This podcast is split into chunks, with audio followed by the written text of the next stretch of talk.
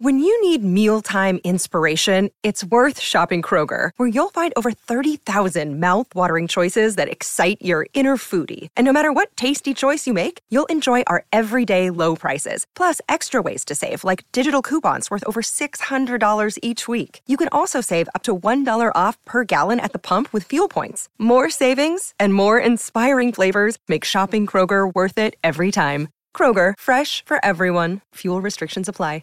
Another day is here, and you're ready for it. What to wear? Check. Breakfast, lunch, and dinner? Check. Planning for what's next and how to save for it? That's where Bank of America can help. For your financial to-dos, Bank of America has experts ready to help get you closer to your goals. Get started at one of our local financial centers or 24/7 in our mobile banking app. Find a location near you at bankofamerica.com/talktous. What would you like the power to do? Mobile banking requires downloading the app and is only available for select devices. Message and data rates may apply. Bank of America NA, member FDIC. Hey guys, it is Ryan. I'm not sure if you know this about me, but I'm a bit of a fun fanatic when I can. I like to work, but I like fun too. It's a thing. And now the truth is out there. I can tell you about my favorite place to have fun: Chumba Casino. They have hundreds of social casino style games to choose from, with new games released each week. You can play for free anytime, anywhere, and each day brings a new chance to collect daily bonuses. So join me in the fun. Sign up now at ChumbaCasino.com. No purchase necessary. VGW. Void where prohibited by law. See terms and conditions. 18+. Hey guys, it is Ryan. I'm not sure if you know this about me, but I'm a bit of a fun fanatic when I can. I like to work, but I like fun too. It's a thing. And now the truth is out there. I can tell you about my favorite place to have fun: Chumba Casino. They have hundreds of social casino style games to choose from, with new games released each week. You can play for free anytime, anywhere, and each day brings a new chance to collect daily bonuses. So join me in the fun. Sign up now at ChumbaCasino.com. No purchase necessary. VGW. Void where prohibited by law. See terms and conditions. 18+.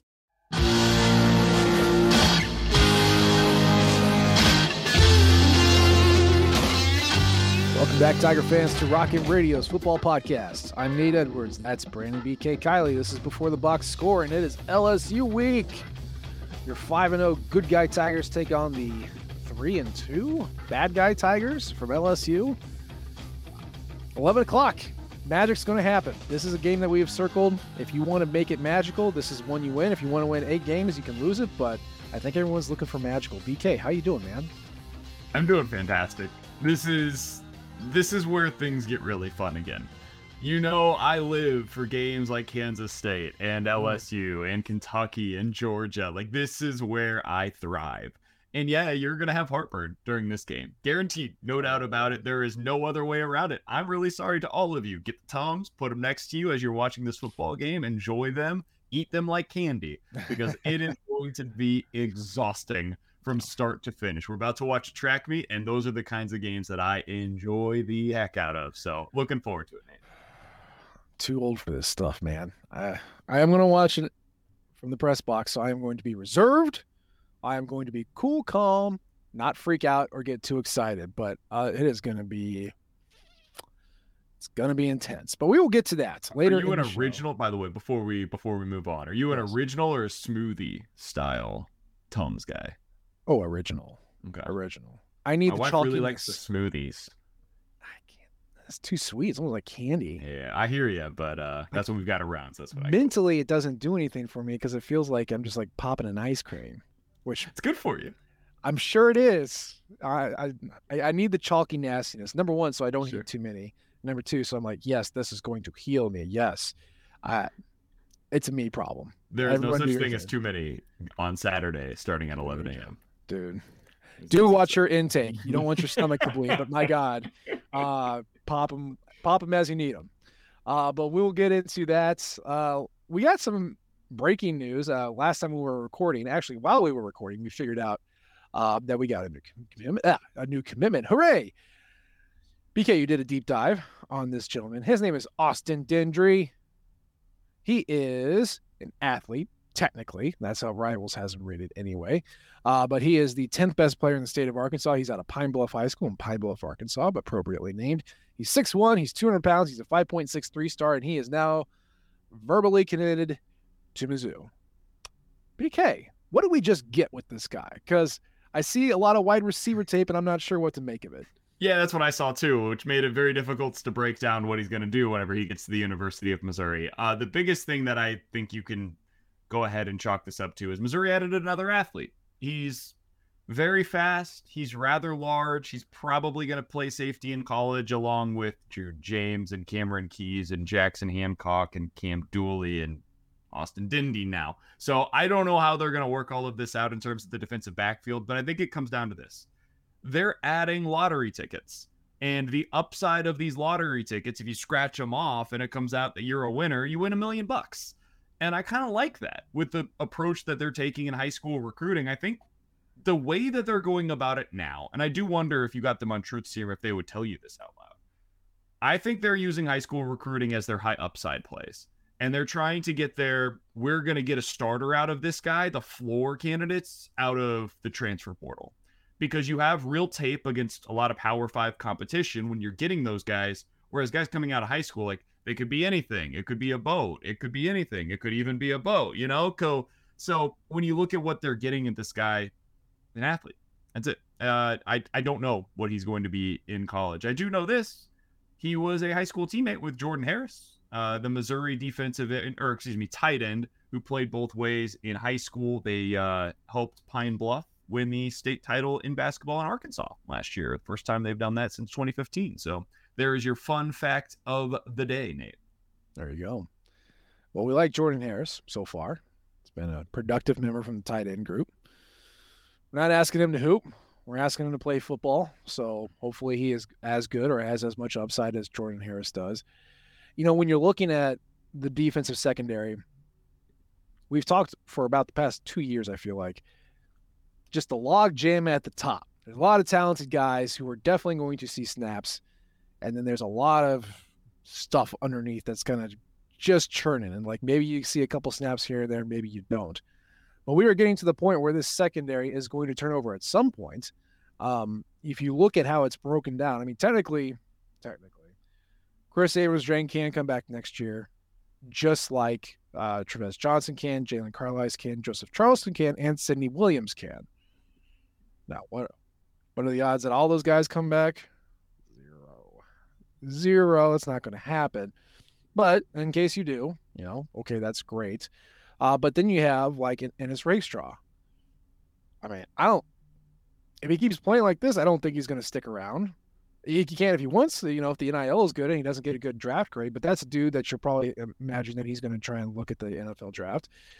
Dalen Carnell, Drayden Norwood, Tyler Hibbler. I mean, Dalen Carnell is just starting. Maybe he comes back, maybe he doesn't. I don't know, but you can see how it's starting to drop off once you get past the guys who, you know, might come back, have the opportunity, but probably won't. Once you get past that, there's a lot less proven stuff. So you need your Jackson Hancocks, your Cam Dooley's, your Cameron Keys, because that bulwark at the top is going to disappear. Now, you still got, like, Nick DeLoach and Shamar McDeal in the corners. Marvin Burks we've seen a little bit. Philip Roche we've seen a little bit. But you're not going to be able to build long-term around that. So these are your reinforcements who need some seasoning. And then depending on how the portal goes, maybe you lose one, and then maybe you bring in a couple to reinforce that. Yeah, that's kind of what I'm anticipating. I mentioned this in my write-up on the site. I have a feeling you're going to see at least one transfer portal addition this offseason, either at corner or at safety, maybe at both. I could see them going out, especially at outside corner, going into this offseason saying, hey, we probably want to add somebody that has a little bit more of a floor to them, where we're not trying to just bring in two guys on the outside that have very little experience at Mizzou. So I could see them doing something like that. And then at safety, I wouldn't be shocked if they decide to go that route as well. I think they feel comfortable with Burks. I think Burks is going to be a starter for you next year. And then the question is, what do you do at that other spot? I mean, Burks is good enough to play as a freshman. And we all know with this staff, that is a huge, huge commentary on their ability, because freshmen just don't see the field. Redshirt freshmen don't see the field. Sophomores don't see the field. So, yeah, I think Burks is a piece you build around.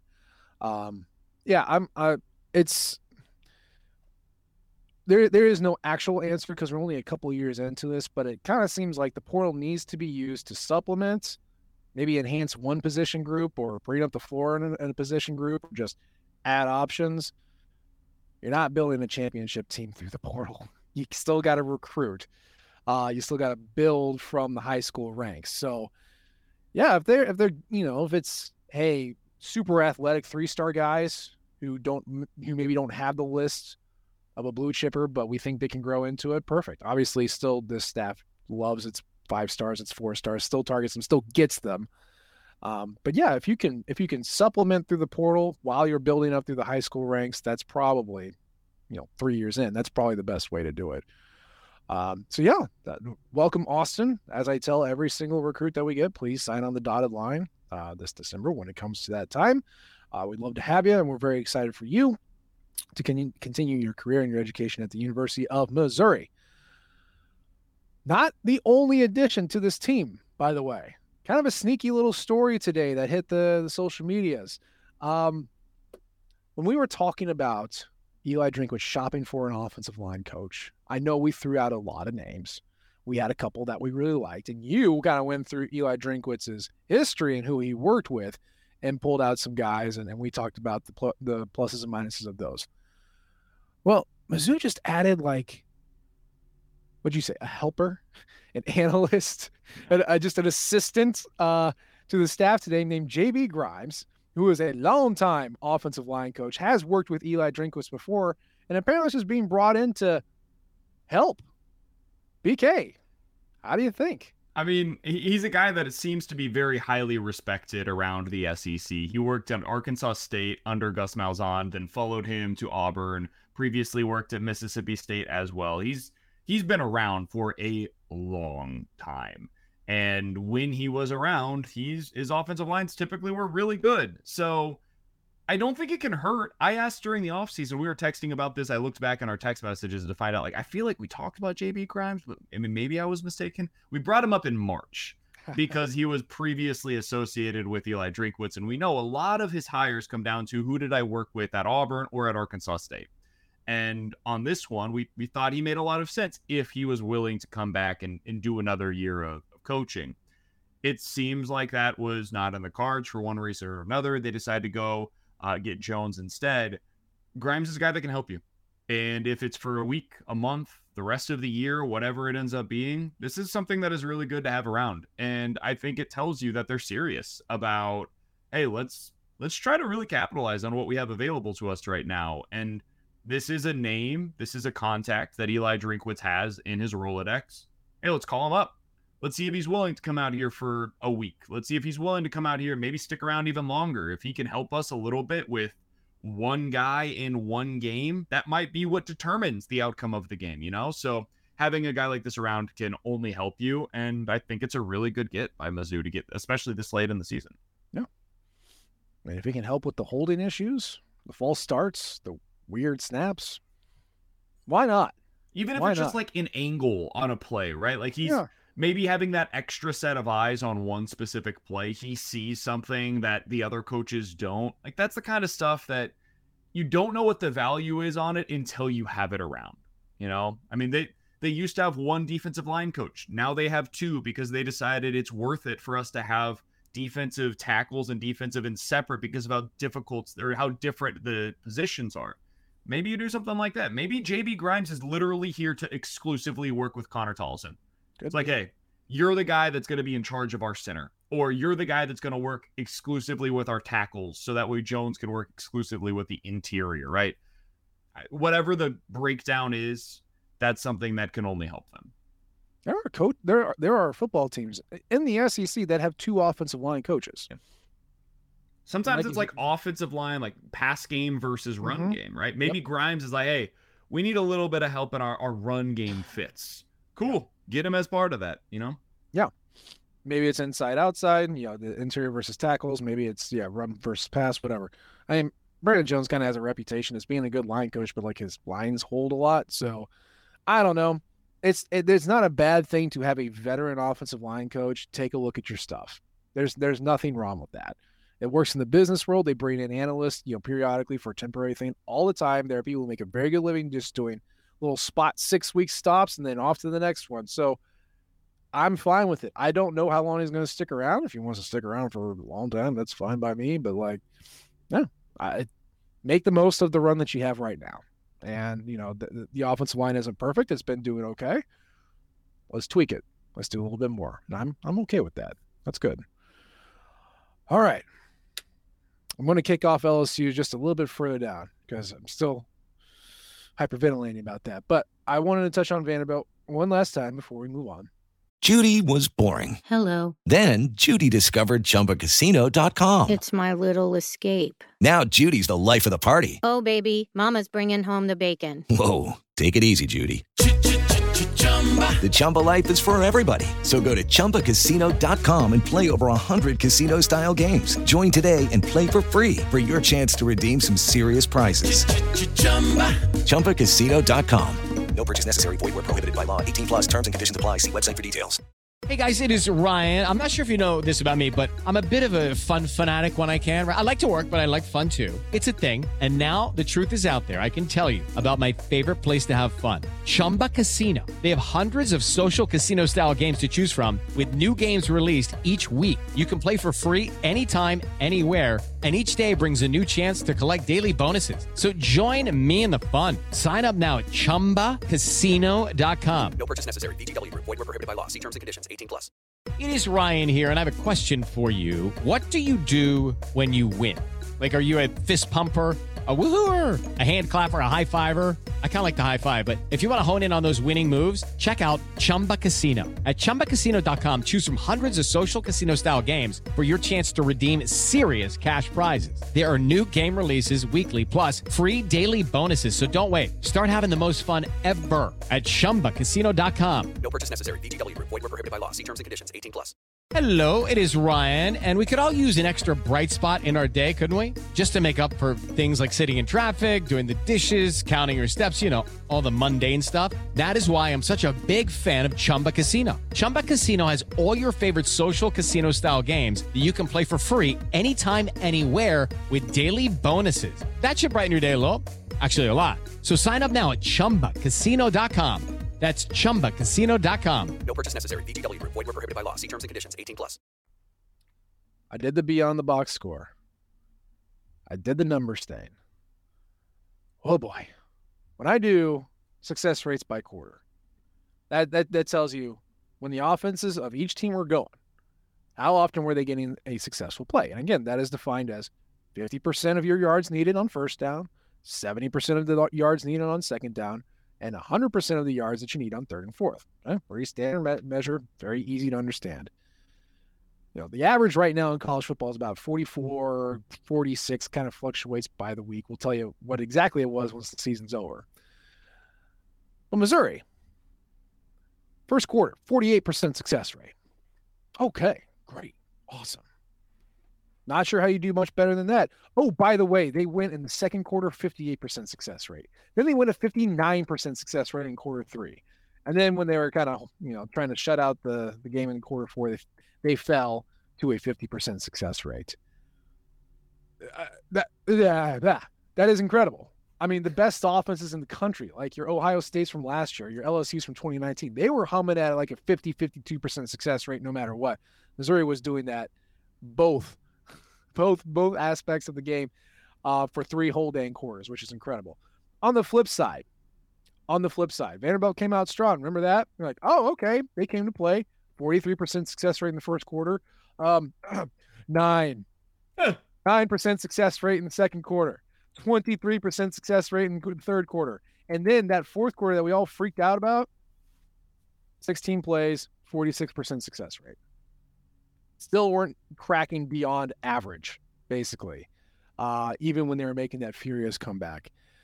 So this is just a fancy way of saying, BK, Missouri's offense is great, and BK, Missouri's defense is elite. How do you feel? It kind of feels that way, right? The defense does have its liabilities. They've been beaten by the deep pass this year. I think one thing that's kind of been floating around Twitter this week, and it's something that we have noticed during the games as well, the pressure rate defensively is there. Yes. It's getting home, like actually converting those pressures into sacks. That has been the issue so far. That's not to get too far out in front of where we're at right now, but that's not something that's probably going to improve against Jaden Daniels specifically. He's not an easy guy to get back there. However, eventually you would expect those pressures to turn into sacks. And when they do, man, this defense is going to start looking a heck of a lot better, because that then creates some of those explosive plays defensively. You're creating more havoc, and now suddenly you're putting your opponent in less advantageous downs and distances. Everything starts to look a little better as a result. But that's the biggest thing for the defense right now. And then on offense, it's the opposite. You're just creating so many explosive plays that it makes up for any lack of efficiency that you have at any point. And for the most part, they've also been pretty efficient. So it makes for a fun concoction that we've been watching so far. I mean, Vanderbilt, to my count, finished the day with 295 yards total through the air and on the ground. 132 of that came on 4 plays. 2 passes that you're thinking of for the first touchdown, the 2 passes you're thinking of for the second touchdown. Like, that's it. And they still count. I'm not saying they don't count. I'm just saying we've said this about Blake Baker for 2 years now. There's going to be a big play. There's going to be probably 8 big plays. When do they happen? How far do they go? What's your game situation when they happen? Yep. Well, you're up by a ton. And then you kept going up more as these happen. So you need an offense that can respond, which Missouri now has. And you just need to make sure it doesn't hurt you too bad, which so far, 5 weeks in, it hasn't. It's not going to be the case against LSU. Now, I will point out, we've talked about post-game win expectancy, which is a metric that looks at how you played. You know, if you got X amount of first downs, so many yards on the ground, so many yards through the air, so many touchdowns, so many sacks, whatever. How, if you get that amount, how often do you win? It's a quality metric, and it's one of those things that really drives SP Plus that Bill Connolly uses.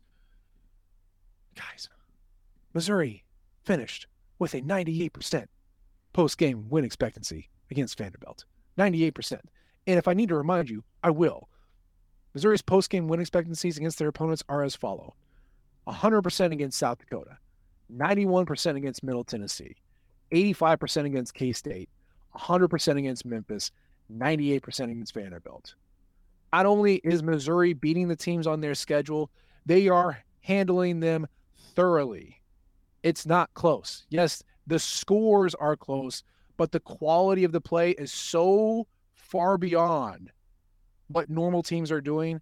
This is an elite team 5 weeks through the year. And I know the scoreboard might not seem like it, but I'm telling you, if this were a 60-game season instead of a 12, you could thoroughly expect Missouri to be winning 85, 90% of those games, no sweat. And that's one of the things is that, like, based on their scores, you might be like, oh, man, beat Memphis by 7, beat K-State by 3, beat Middle Tennessee by 4, came out against Vandy. Okay, 17-point win. That's impressive. You might be thinking to yourself as a Mizzou fan, man, these margins are pretty slim. Like the margin for error moving forward is not very big. It's actually bigger than you think. I know this is a weird thing to say because ultimately the games are determined by the points that you score. Over the long run, though, Nate, I'll compare this to baseball, right? Like if you hit a ball 100-plus miles per hour off of the bat and you hit it as a liner towards right field, right? And there's a second baseman who's just in the exact right spot, who jumps up, makes an unbelievable catch, and snags that ball from you, right? You don't get a hit for that. It's a 0 on the batting average. Go 0 for 1 that day. The same guy goes up at the plate the next time around to dribbler over towards the second baseman, and it barely even moves. Just barely gets into the infield dirt. Find a way to beat that out to first base. Goes down as a hit. If you continued doing that over the course of the season, both of those exact same at-bats, which one is more likely to produce good results over the long run? Yeah. It's the liner that's screaming towards right field that did not result in a hit. But that guy's 0 for 1, and the other guy's 1 for 1. So BK explained these results to me. Results lie sometimes. Sometimes the process is more important than the result is. And that sounds weird in a society that is so driven by results. But over the long run, what I'm telling you is it's just like a business, right? A business that has really bad underlying metrics. If you're in the stock market world, you're going to look into those things. You're going to say, hey, we don't want to invest in this long term. Our clients should not be investing in that because over the long haul, that's a losing proposition. However, if we look at this thing over here, that might right now not look like a very good business, the way that it's operating. We've looked at all of the stuff underneath the hood. 2 years from now, that's going to be a winning proposition. We're going to bet big now, and 2 years we'll win with our margins. That's basically what Missouri football is doing. They're doing all of the things underneath the hood that you expect a winning team to do. And over the long haul, I'm willing to bet on that despite the slim margin that it looks like they have right now in terms of the overall points, the yards per play, all of that stuff that's under the hood, that all looks really good right now. They're hitting screaming liners to right that are almost getting caught every time. But they're not. They're not. And so when you play well and you win, that's easier to, it's easier to stomach. If we were having this conversation in Missouri, it was 2-3, you'd really be on our butts about this. But like, they are doing really well. Now let's flip this. Let's talk about this week's opponent, LSU, because they're sitting at 3-2. And you go, okay, so you enter the season with like playoff aspirations, SEC crowns in your eyes, and you can't even get out of September without two losses. Well, I mean, part of that is who they played. And they did play number 8 Florida State at the time, which I believe is, the 18th best team in the country right now. Probably going to be winning the ACC, probably has an inside track to the playoff. Okay, and cool. 5th if you look at the AP polls. They're right. It's a legit opponent that they're going to potential college football playoff type of team. Undefeated. They played Grambling State. We love the FCS teams, but that's not going to happen. Yeah. Mississippi State on the road, beating 41-14. Beat Arkansas 34-31. Ah, okay. And then just lost to Ole Miss on the road 49-55. Now, what were their post-game win expectancies? Well, against Florida State, which they lost 45-24, was 4%. 4%. Yeah. They played one good half and then got smoked. Grambling State was 100% because, of course, it was. Mississippi State, 100%. Okay, 41-14, pretty thorough. Arkansas, 34-31, 78% win expectancy. Okay, maybe it was a little closer than it should have been. Okay, fine. And then Ole Miss, 66%. Like, the offense played well. The defense did nothing at all to provide any ability to win that game. So LSU just lost to a team in Ole Miss that plays very similarly to Missouri on offense. Mm-hmm. And they lost on the road. And now they have to go back on the road. 11 o'clock, it's going to be kind of chilly. You now have mostly nothing to play for outside of a hope and a prayer. And you're going to go up against that same style of offense. Look, we'll get to LSU's offense in a second, but this defense, this LSU multiple national championship, school of Nick Saban, blue chip LSU is 100th or worse in almost every single major metric you can think of when it comes to defense. Rush defense, pass defense, standard downs, passing downs. They give up more points in the per scoring opportunity than Akron does. And this is a team that Ed Orgeron recruited for 5 years, that Brian Kelly has recruited for 2 years. They're starting 6 transfers that started somewhere else on defense because who they have isn't good enough, and they're still getting their butts lit on fire. I'm not saying Missouri can name their score, but my God, it's going to be all gas, no brakes from Missouri offense this week. So, I'm a Chiefs fan, right? Yes, you are. The defensive coordinator at LSU, his name is Matt House. He was the Chiefs linebackers coach for 3 seasons. Yeah. Nate, do you know how much improvement we saw from the Chiefs linebackers in those 3 seasons? Oh, anecdotally, I'm going to say zero. Zero. Almost zero. It was horrific. He got brought in as this, like, oh my God, what a great get by the Chiefs. This is the defensive coordinator from Kentucky. Yep. I can't believe they were able to pry this guy away from a really good situation that he's in. He gets to the Chiefs as a position coach. It's like, all right, well, man, they've got a well overqualified coach for this spot right now. These linebackers are going to be amazing. Imagine how well they sucked. They stunk. They were terrible. Horrible in run fits. Didn't get any better. They drafted guys every year in the second round. Never saw much improvement. Even Nick Bolton, who I love. I love Nick Bolton. He didn't really get any better under Matt House. So you had Willie Gay, who ran a 4.4, and you had Nick Bolton, who's this unbelievable guy with these crazy good instincts, like the perfect duo who should be feeding off of one another. and they can't seem to get it right. Well, then he leaves the Chiefs to go be LSU's defensive coordinator. I am convinced at this point that Matt House has been living off of the reputation that he earned as basically the guy that had the position underneath Stoops at Kentucky, where he didn't really have to do a whole lot because Stoops runs that defense. And we know Stoops is the guy that's going to make sure that defense is great every single season. And now you look at what's happening with LSU. It's like, dude, what are they trying to do? Like, what is the goal with your defense right now? Because you don't create havoc. You're not good against the run. You're not good against the pass. You do basically nothing well right now. I mean, everything that they do is in the, like, right around 100th nationally perspective. I can't believe how bad they are defensively. They have too much talent to be this bad on that side of the unit. They're pretty good at third down, but the problem is that their opponents aren't ever in third down. Like, they just, we're not doing that. Like, if you get us in third down, congratulations, you won. And then they just, whatever. They'll get them the next drive. It's interesting. So when you look at their projected depth chart, it's not a problem, but it's something that's interesting because we all know in the transfer portal area, you can find gems from the FCS. I'm like, why are you playing there? You should be up here. Or, G5 or guys who are buried on a really talented team and you pull them out and boom, all right, hey, you should have been starting. You just couldn't get in front of them. Like, that has worked for Missouri before. It's worked for other teams before. I'm not knocking any of this stuff, okay? But we all know that Mekhi Wingo, their starting defensive tackle, started at Missouri. He was awesome at Missouri. He's awesome at LSU. I'm still upset about it, but okay, good for them. We know that one. Their starting rush end is a guy named Ovi Ogufo, who started at Texas, could not see the field, and immediately started at LSU.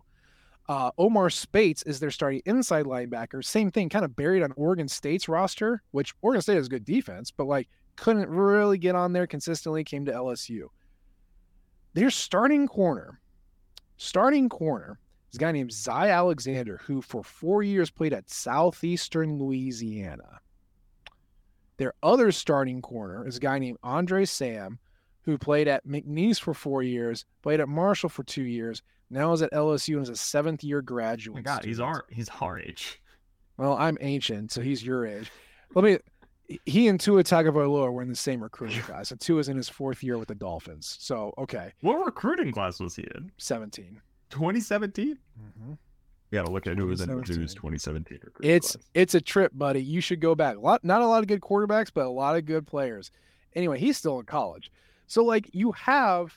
LSU is renowned for their defense. They're the swamp monsters. This is when Saban was there, even when stupid Les Miles was there, they would just always field the most dominant defenses in the SEC. And now they're pulling in FCS guys to start in your pass defense. And, oh, by the way, you stink? That was Larry Roundtree's recruiting class. Whoa, baby. Andre, get a job. Yeah, get out, get a job. It's time. Get that doctorate and get a job. Chad Bailey, who's been at Missouri for 100 years, was recruited the next year. The next year, yep. He was an 18 kid. God. Sorry. Go ahead. Anyway. It shows. And the other problem is, and we talked about in the last show, putting your players in a position to win, Harold Perkins was the best rush-in in the country last year. They moved him to inside linebacker, which he does not do well with contact. They moved him back to pass rusher for Ole Miss, and he stunk up the joint. So I don't know what you do with the most dynamic freshman to hit the SEC in defense in years. I don't know what you do with two FCS call-ups on your corners. And, there is a sad story of Greg Brooks, who has, like, the most rare form of cancer, which is an awful story, but he's not playing, and his backup is in. So it's like you have kind of an underwhelming starting five in your secondary, and also you can't stop the run. So I don't know how they got to this point, but Brian Kelly, Matt House, buddy, you guys got to figure this out. Yeah, you got to figure it out. And the problem for them, the good thing for Missouri, is that they're not doing that in season. Like, it's not getting changed now. They have to win games in track meets every single week because it's a bad defense that's not getting better, man. Like, there's not a scheme fix for this kind of personnel issue. You can make it a little better. You can start utilizing your players in the way that you should. Like, for example, Harold Perkins, like when you've got one of the best freshmen in the country who succeeded as an edge rusher, maybe don't move him to middle linebacker. That's weird. Definitely don't do that. Yeah. But otherwise, like, man, they're a bad defense. And that is something that Missouri can and should take advantage of. They're 120th in EPA margin so far this year. God. They're 107th in defensive passing success rate. They're 92nd in defensive run success rate. They're 120th in net points per drive defensively. Like, it's everything you want to look at. They are awful so far this year. Now, some of that is because they've gone up against Florida State and Ole Miss and Arkansas. Those are good offenses that they've gone up against. Most of it, though, is that they are bad. And Missouri, it turns out, quite good offensively. Yeah. Good enough to take advantage of all of the things that we just mentioned. Unfortunately for Mizzou, Nate, we've mentioned things that LSU does poorly. They also do something incredibly well, which is the same thing that Missouri does incredibly well, which is like score the football, like find ways to move the football consistently. Their offense is real fun. It's so weird because they are like the anti-LSU that I would think of in my head, but they are run and shoot, quarterback, go make your plays, and we got a good running game as well this year. We got a couple of receivers that are dynamic. This is a really fun LSU team that creates really fun football games. Yeah, and really, I mean, it is a very typical LSU offense in the fact that their offensive line is elite, especially those tackles. You know, they have a two-star transfer in at right guard, but other than that, like every single guy on their offensive line is a blue chipper coming out of high school. But really, you know, I saw Brian Kelly released the injury report on Monday, and there were like 4 receivers that were like probable or questionable for Saturday, which take that as you will.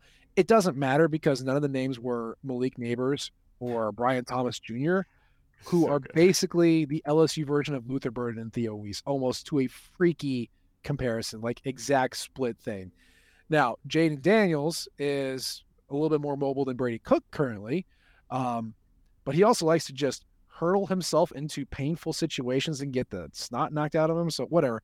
Point is that this offensive line lets this offense do almost whatever it wants.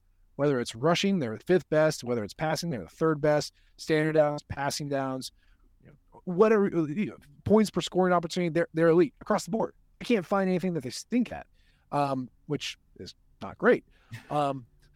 So you are going to see Theo and Luther tear it up, and then they're going to go to the sideline, and you're going to see Malik and Brian tear it up, and everyone's going to be like, I don't know what I'm doing. It's going to be very stressful. I will say this. And it's college football, so it doesn't really matter, but we all talk about who you played and who you ain't played. So let's just throw this nugget out here. Missouri is going to be the best defense that LSU has faced so far this year. Let that sink in your brain. Mizzou, your Missouri football fighting Tigers, are going to be the best defense LSU has seen all year. Because currently Florida State is 25th and Missouri is 18th. So if that holds any weight in your mind, hold on to it, embrace it, give it a little goodnight smooch, because that's about all we got going for us right now. LSU scored 24 against Florida State. Yes, they did. I don't expect that to be the case against Missouri. Agreed. The over-under, the point total in Vegas right now is set. It opened at 63.5. Not surprisingly, it has been bet up to 64.5. Yeah. Yeah. Nate, weird things happen in college football. Like, this is why they built those big old casinos out in Vegas. They made a lot of money on people like you and me. I don't see any way this goes under. Like, it feels like it would be impossible for this game to go under 64.5. That's a 34-30 game. I don't know how this stays that low, dude. Like, I think it's going to be very close, and like, I think the first team to 40 might still find a way to lose. I think it has that kind of potential in terms of being a shootout in this one. So the only answer I have is that LSU and Missouri both rank near the bottom in the nation in possessions per game. They're at like 10.3 right now. That's really the only thing I can think of. How much of that, though, is because of opponents? Well, I mean, that's part of it. Like, that's not an opponent-adjusted stat. That's just what it is. Right. I would just be curious, like, because, like, you think about Vandy and the way that they want to play. Like, some of the teams that Missouri has played so far this year are as much about success rate and, like, continuously moving the chains. K-State, South Dakota. As they are, like, trying to hit those explosives. So I do wonder if maybe that has something to do with it. I don't know. I mean, it's something that Vegas throws into their fancy equation.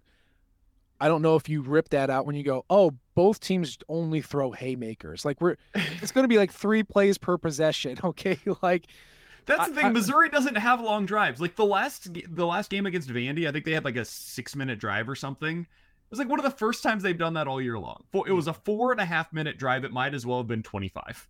Like their scoring drives are all under 3 minutes. They had a 14-play. This is it.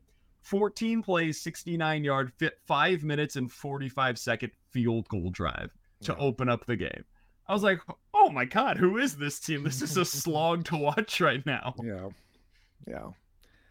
That's the only reason why I can think that they're thinking, oh yeah, I mean, 34-30. Like I don't think so.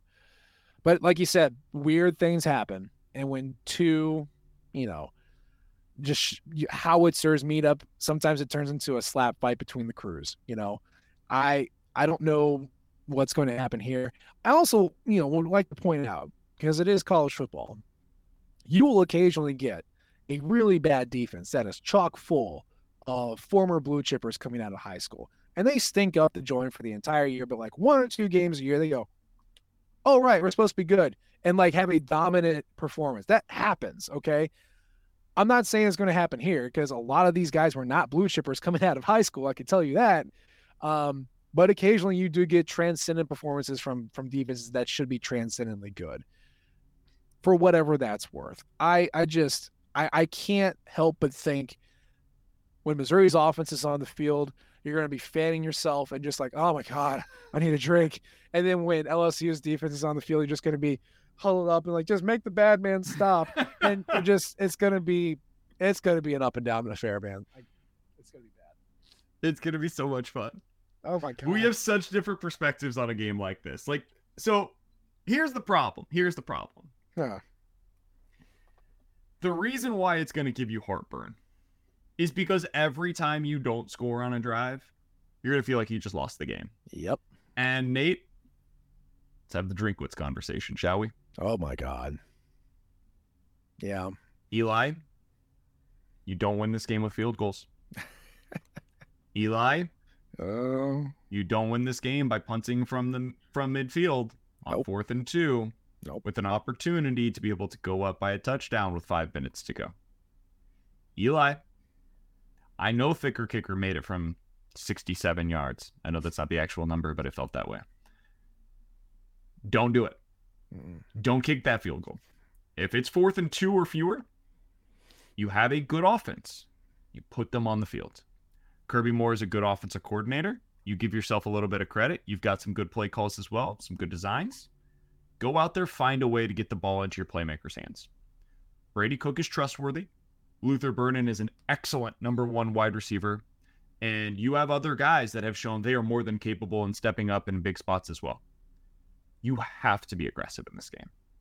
This is the type of game where you steal possessions, and if you can do that offensively, man, you got to do it. You've got to extend drives. When you get on the other side of the 50 and you're getting close, if it's 3rd and 5 and you've got a play that you think will get you 4, like for sure, take it, man, and then get there on 4th. You treat that as if you're in 4-down territory. That is what you have to do in a game like this. Because yes, it is chasing points, and yes, you need to do it. It's going to feel bad in the moment, and if you don't get it, it's going to hurt.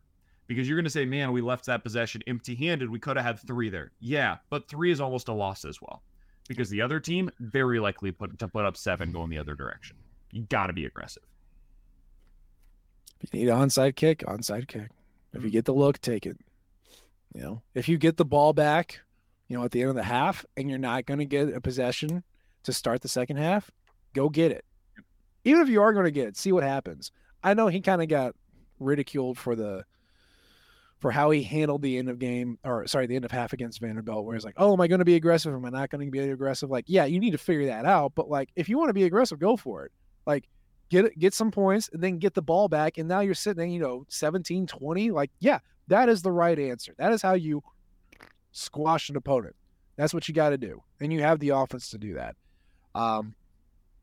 Yeah, be aggressive, be aggressive. And I know he doesn't listen, although apparently he heard that we called him a coward. So whatever, bullying works, but this is the game to do it. When you have a blue blood in town and you're trying to make a statement, that is when you pull out all the stops. And he has shown the propensity to do that occasionally. I agree. This has to be the game where that happens. I just hope that he actually does it. That is one of my bigger fears in this game, because I kind of feel a trust in this offense right now that makes me a little squeamish. Like, I think we kind of know who they are, and they've shown us now for multiple weeks in a row that they're going to continue to be that, and they have the talent to be that. And that's maybe why I've gained the trust, is because like you look around, you're like, okay, they've got blue chippers now that are playing like they're blue chippers. So I feel good about that. But man, every week I'm reminded about Eli Drinkwitz kind of going up into his shell and just continuing to be that conservative coach that he's been. And in a game like this, when you have the opportunity to put, like, Mizzou's up 24-17, mid third quarter, you're at the 35. It's 4th and 2. That is a spot where you need to go for it, dude. You got a chance to go up multiple scores midway through the third and really put some pressure on the opposition, where you kind of know what the game call is going to be. Like, they are suddenly put into a game script where they got to be very, very pass heavy. Now you can get your defense out there with Blake Baker, who's going to be able to get some of his blitz packages going. Like, it just changes the way that both you and your defense are able to then call the game for the rest of the way, if you get it right. The problem is Drinkwitz thinks about it of, what if I get it wrong? Yeah. He thinks about everything through the lens of, if I don't get it here, then blank. And very rarely, it appears, at least from the outside looking in, thinks about, if I do get this, then blank. And those are two different perspectives on the way to coach football in general, just philosophically speaking, that lead you to very different decisions. And my hope is that against LSU, where he's got a chance to go out there and really put a stamp on this season, dude, Missouri could be like a top 15 type of a team if they go out there and get this win this weekend, and they will have national attention where people are talking about them in the conversation of the SEC East, which puts you in the conversation of the college football playoff. That is what is at stake this week. Yeah, but you got to do it. You got to go out there and do it. And that's maybe the number one thing that I don't have confidence in going into this week. I mean, it's 18 and 22-year-old kids. Like, the psychological part and how you handle that does so much at this level. And right now, I mean, you are 5-0, and you are the underdog at home. By a touchdown, by the way. To a 3-2 team. Crazy.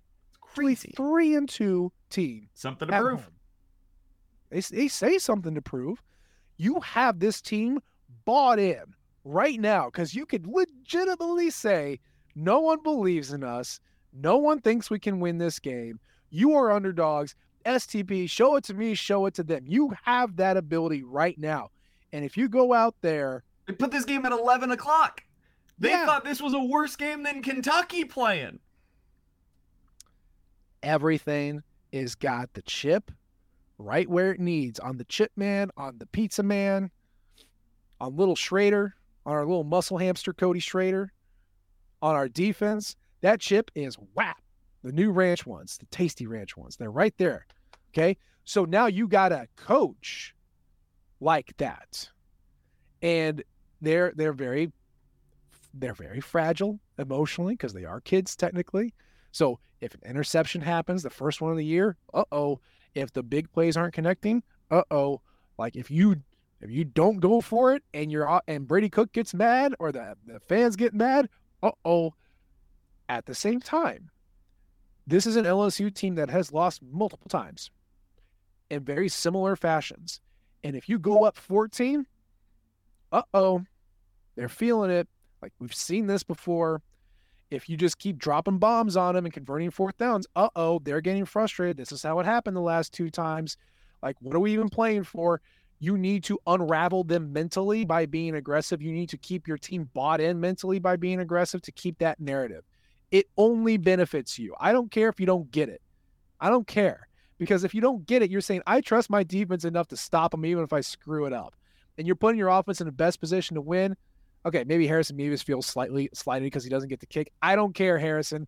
Go eat your thicker burger. We'll get to you next week. This needs to be all touchdowns. You need to be averaging like 6 points per trip, and the only reason it's not seven is because you missed one, okay? That's what it has to be to keep that aggression, to keep that narrative, and to put emotional pressure on a team that is just looking for a reason to check out. That's what you have to do.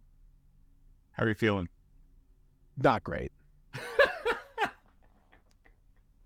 It's Missouri in a big spot. I'm not going to be able to eat right until it's over. K-State was a big spot. I was uncomfortable all week. They kicked it down their throat. I was uncomfortable all week. You know this. I did not feel good until that 61-yarder snuck through the uprights, man. Like, I just, and even then I thought there was a penalty. So no, don't ask me about big games. I have a tummy ache until it's over. How are you feeling? Oddly good. Good. You were feeling oddly good last week too. This is good. I think this team's really good, man. I do. They could lose this game. Like, don't get me wrong. Missouri, they could I think this is a 50-50 proposition. I think either team, like, I think they're mirror images of each other for the most part. I think Missouri's defense is a little better. I think LSU's offense, if we're being just totally honest about it, is probably a little better than Missouri's. Better line. And I think overall that kind of comes out of the wash. I think they're pretty similar. But Mizzou being at home, Missouri having so much to prove, them being in a position where everything is still on the line, LSU being in a position where they're playing for very much less than what they expected to be at this point in the season. It all gives me belief that, like, all of the intangible stuff pushes me towards Missouri. All the tangible stuff pushes me towards 50-50 game. Mm-hmm. And that leaves me in a spot where I'm thinking to myself, man, I think Missouri's going to win. Like, I would take Mizzou in this one. Next week's weird because I don't know about that Kentucky matchup. We'll talk about that when we get there. But yeah, this game specifically, because it is very much a same versus same, I think I like Mizzou in this one, man. I really do. Right. That's good. I also just hate Brian Kelly so much. Yeah, he's a POS. I can't wait for him to be out of football. Go coach in the NFL. I don't want you in my college sports. But he can put a team together, man, and I hate it, but he can do it. Yeah, I don't know. What you got score-wise? Oh, God. All of the points to slightly fewer points. 48-45. Okay. 48-45. You got to put a name next to it, or are you just going to say Tigers? I'll say Mizzou. I'm not going to cop out. 48-45. What are you going to say? I mean, something very similar. I would go like 41-37. What was it 40-35 in 2020? Ooh, good question. By the way, it would be so just poetic if it ended similarly. It was 45-41 that time around. 45-41. Mm-hmm. Okay. Yeah, I could see something like that. I could totally see that. Goal line stand. Oh my God. Oh, before we get out of here, probably writing about this week. Yes. This is a chance for Luther to get national attention in a way that he hasn't yet. Yes. This is the type of game where Luther putting up 200 yards receiving wouldn't be crazy to believe, because there's going to be a lot of offense to be had. Mm-hmm. And if he continues to do that, and you've got 5 straight games of him at that point having 100-plus yards receiving, and the only game this year in which he didn't have 100, he had 96 because he basically wasn't targeted in the second half. If he does that, and he picks up a couple of touchdowns, and one of them is win the game potentially, you're going to hear Luther Burden as a Heisman hopeful after this week. That's going to be stuff that you start to hear. I think what I'm going to do is look into what the wide receivers did from this point forward when they were not winning the Heisman, because we've only seen like two of those, but and one in the last 20 years. Mm-hmm. But the guys that got votes for the Heisman, what did they have to do to get on either onto that stage or just onto those ballots?